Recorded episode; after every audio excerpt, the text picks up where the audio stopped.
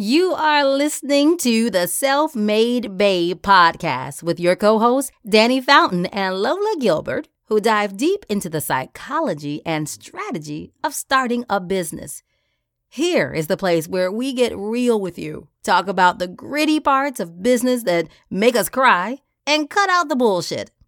We're ready to talk about how the hell we handle the day to day when life gets hard. Take our hands, join in conversation, and get real support as you build your empire because you're a self made babe.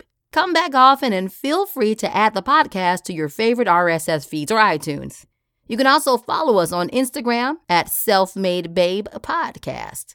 All links are in the show notes. Now, let's get into the show.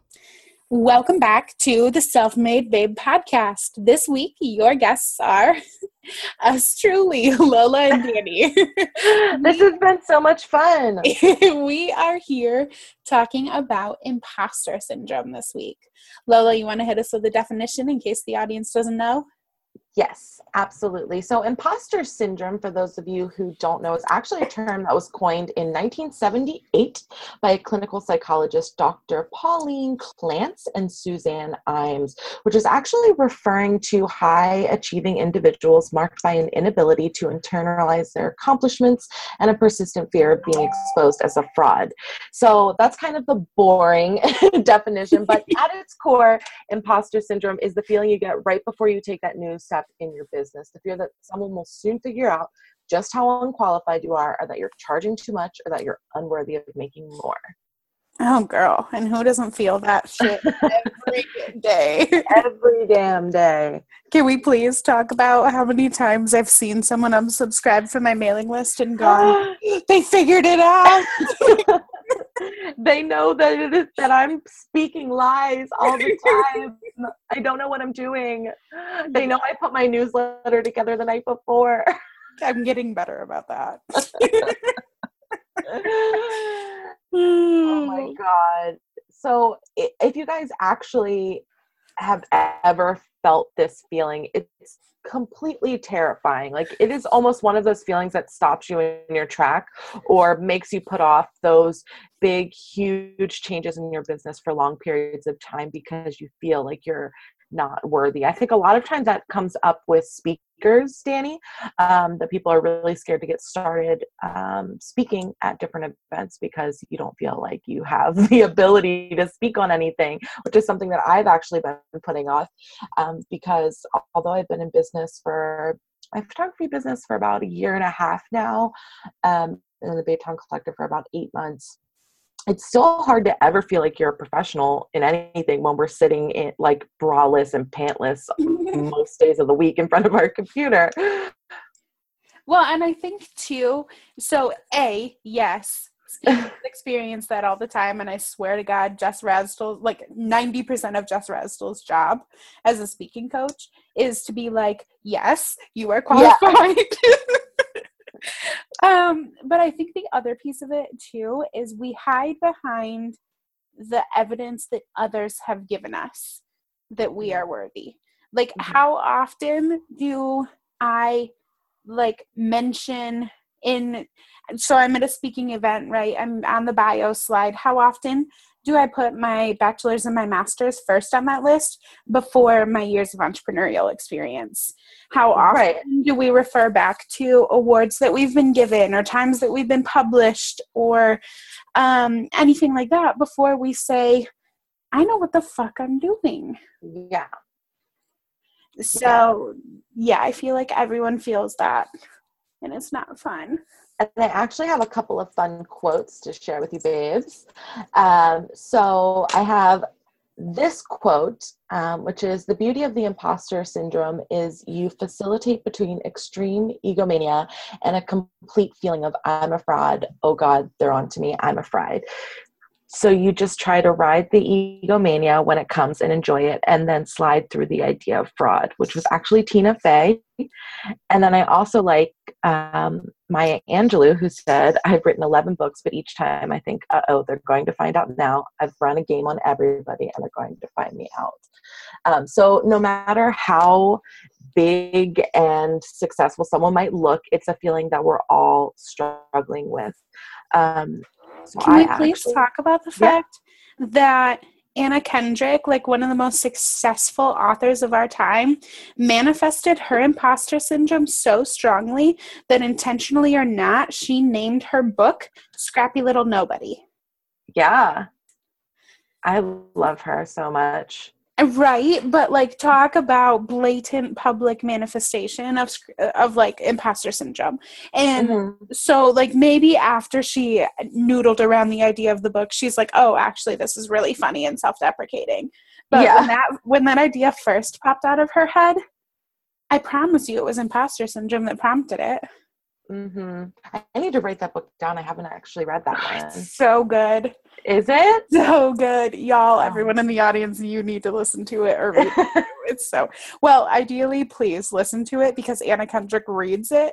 Does she? I love get eight hours of Anna Kendrick just talking to you. oh my god. I love it. Um so let's talk through a couple of ways that you can actually overcome these feelings um, so that, that, you can become more productive and also just feel good about the success that you've had in, that you've had in your own business. Um, so the number one step, and I think the one that is popular amongst a lot of these trials in entrepreneurship is just to accept the fact that you've come this far with the onus on yourself. So we often have this feeling of being unable to reach our own success um, because we can't always reflect on how hard we work to get there. And like oftentimes the days are just running together. We kind of like get somewhere in a year and we're like, how the hell did this even happen? I feel like I faked it the whole time. And to be honest, you might have faked it 75% of the time. Fake it till you make it is not just something that people say like it is truly probably at least 50% of most of our businesses um, but the fact is that you put in the work to get there so you need to reflect on the steps that you took to get to your success. And that's why I always suggest, I have suggested on the podcast before, to kind of get your own cheerleading notebook. And when big things happen in your business or a couple of times a week, write down the positive things that have happened to you because you will quickly forget them and only remember the negative things that have happened to you um, throughout your journey of success. Um, the second one is also super, super important. And we've talked about this before, Dannie, myself, and other guests, which is the comparing game. Yes. Uh, so stop comparing yourselves to others. I love the quote don't compare your chapter one to someone else's chapter 20. You cannot base your success and how um, and the importance of it based upon the success, the success of others. And Jenny, how many times do you probably work with clients who, from the outside to us, would maybe seem like they have all of their shit together, and then you work with them and it's like, oh, it's kind of not. Well, so A, that happens all the time. And B, literally the first thing that I recommend to my clients as we're starting on their marketing strategy is do an industry fast. I posted mm. about this on Instagram this morning. We get, we as entrepreneurs follow others in our industry. And over time, so when you start out in business, you start by following every single person in your industry. So I followed every single branding and marketing person that I could find. And so I slowly got clients who would follow me and slowly got people who are interested in me would follow me. But because the majority of my followers um, and the people that I was following were branding and marketing people, I was catering my content to them. Yep. Yo, speaking to your industry peers is not going to get you clients. Just saying. A hundred percent. And that's that's a problem in every industry. So literally oh, yeah. all of you need to be looking at who you're following. Even as photographers, oftentimes we're posting our work in different photography groups and hoping to get validation when 9 times out of 10 most photographers are not shooting other photographers on a consistent basis. Um, so, so yeah, definitely you do not want to be um, comparing yourself to the rest of them. Um, number three, always remember that being wrong does not mean that you're being fake. So we often have trials and areas, uh, trials and errors. Um, so if you do something wrong, learn from it and improve. It doesn't mean that it's just not right for you. And we've talked about this in, um, I think, on another episode too, that we are such an instant gratification um, society that once we put something into place and dannie you might i feel like whenever i'm doing something that has to do with marketing specifically this happens where i feel like if i don't see an instant return on investment of my time when it comes to like uh, the way i'm running a facebook ad or the way that i'm running a challenge or whatever it is then i'm like oh i did this wrong like it's not right for me it doesn't fit me. When really those things and entrepreneurship in general takes time Amen. I mean, if it magically just popped up tomorrow, A, the entrepreneurial industry would cease to exist because right. the starting, building, and selling of businesses industry would collapse. Right. Um, but B, like, if that was how it worked, we'd all be millionaires and we wouldn't even be talking. we would be on a private island somewhere. Yep. um, number four, realize that holding back your gift is actually robbing the world of your full potential. We know that you have so much to offer this world. Seriously, I mean, the more that you learn and grow as an entrepreneur, the more that you have to offer, whatever industry it is that you're serving. Um, so your doubt in yourself will only hide the best parts of you and will never allow the rest of us to see it. So the more that you are doubting yourself and really just kind of wallowing in this sense of imposter syndrome, the less ability the rest of us have to see the incredible things that you're holding back from the rest of us. And imagine all the incredible things that have happened in the world. And if those people just never did anything because they felt like they had no place to because they felt unworthy, this world would really fucking suck. um, then let's talk about taking action. So, imposter syndrome lives in abstraction. So, it is impossible for it to survive when you're taking action. So, when you are taking those leaps and bounds in your business that are so scary, it leaves less and less room for this feeling of being an imposter. Taking action proves that you're not a fraud. It tests your mettle in the real world. And imposter syndrome cannot do damage to the person who consistently takes action. You might still feel imposter syndrome every once in a while, but you won't let it stop you the more and more that you take action in your business. So if that that one thing that you get today, actually two things that you get today is to stop comparing yourself and to also take action. Um, because like i said in a world where you are continuing to push back against that fraud feeling there's less and less room for that imposter syndrome feeling to live within you.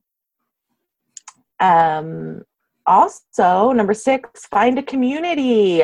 Yes, uh, if you are not in a community or in a mastermind or have friends in a group text that you talk to, get that started. Mm-hmm. Whatever that is, even if, like Dannie said, it is just a group text of two or three of your closest entrepreneur friends, I would suggest that there are people who are entrepreneurs and get that. They don't have to be in your same industry. Ideally is, not in your same yeah. yeah. Um, because only an entrepreneur can understand where another entrepreneur comes from. Like you can bring up your mom. I call my mom but my mama is just never going to get it. She, will, she will try to rub my back and give me positive reinforcement but she is just never going to get it and and you also need those people in your life who are not only entrepreneurs but are also not afraid to tell you to, to knock it the hell off.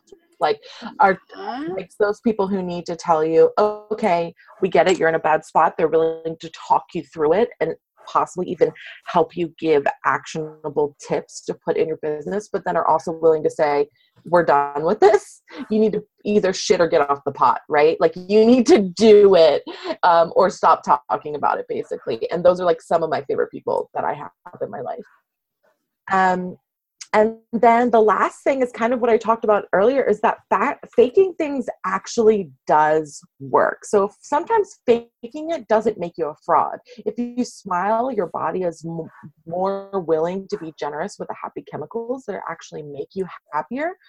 Um, so just because you're smiling and you're faking it does not mean that it doesn't have a positive impact on not only yourself but the other people around you so you we need you to keep trying. So if you have to put on a fake smile for that coffee chat or that networking event and hand out your business cards and talk about all the killer things that you've been doing lately, even when you're shaking in your boots the whole time, that doesn't mean that you're a fraud just because you're scared and you're not 100% feeling confident in what you're saying, as long as you keep doing it. Yes, preach.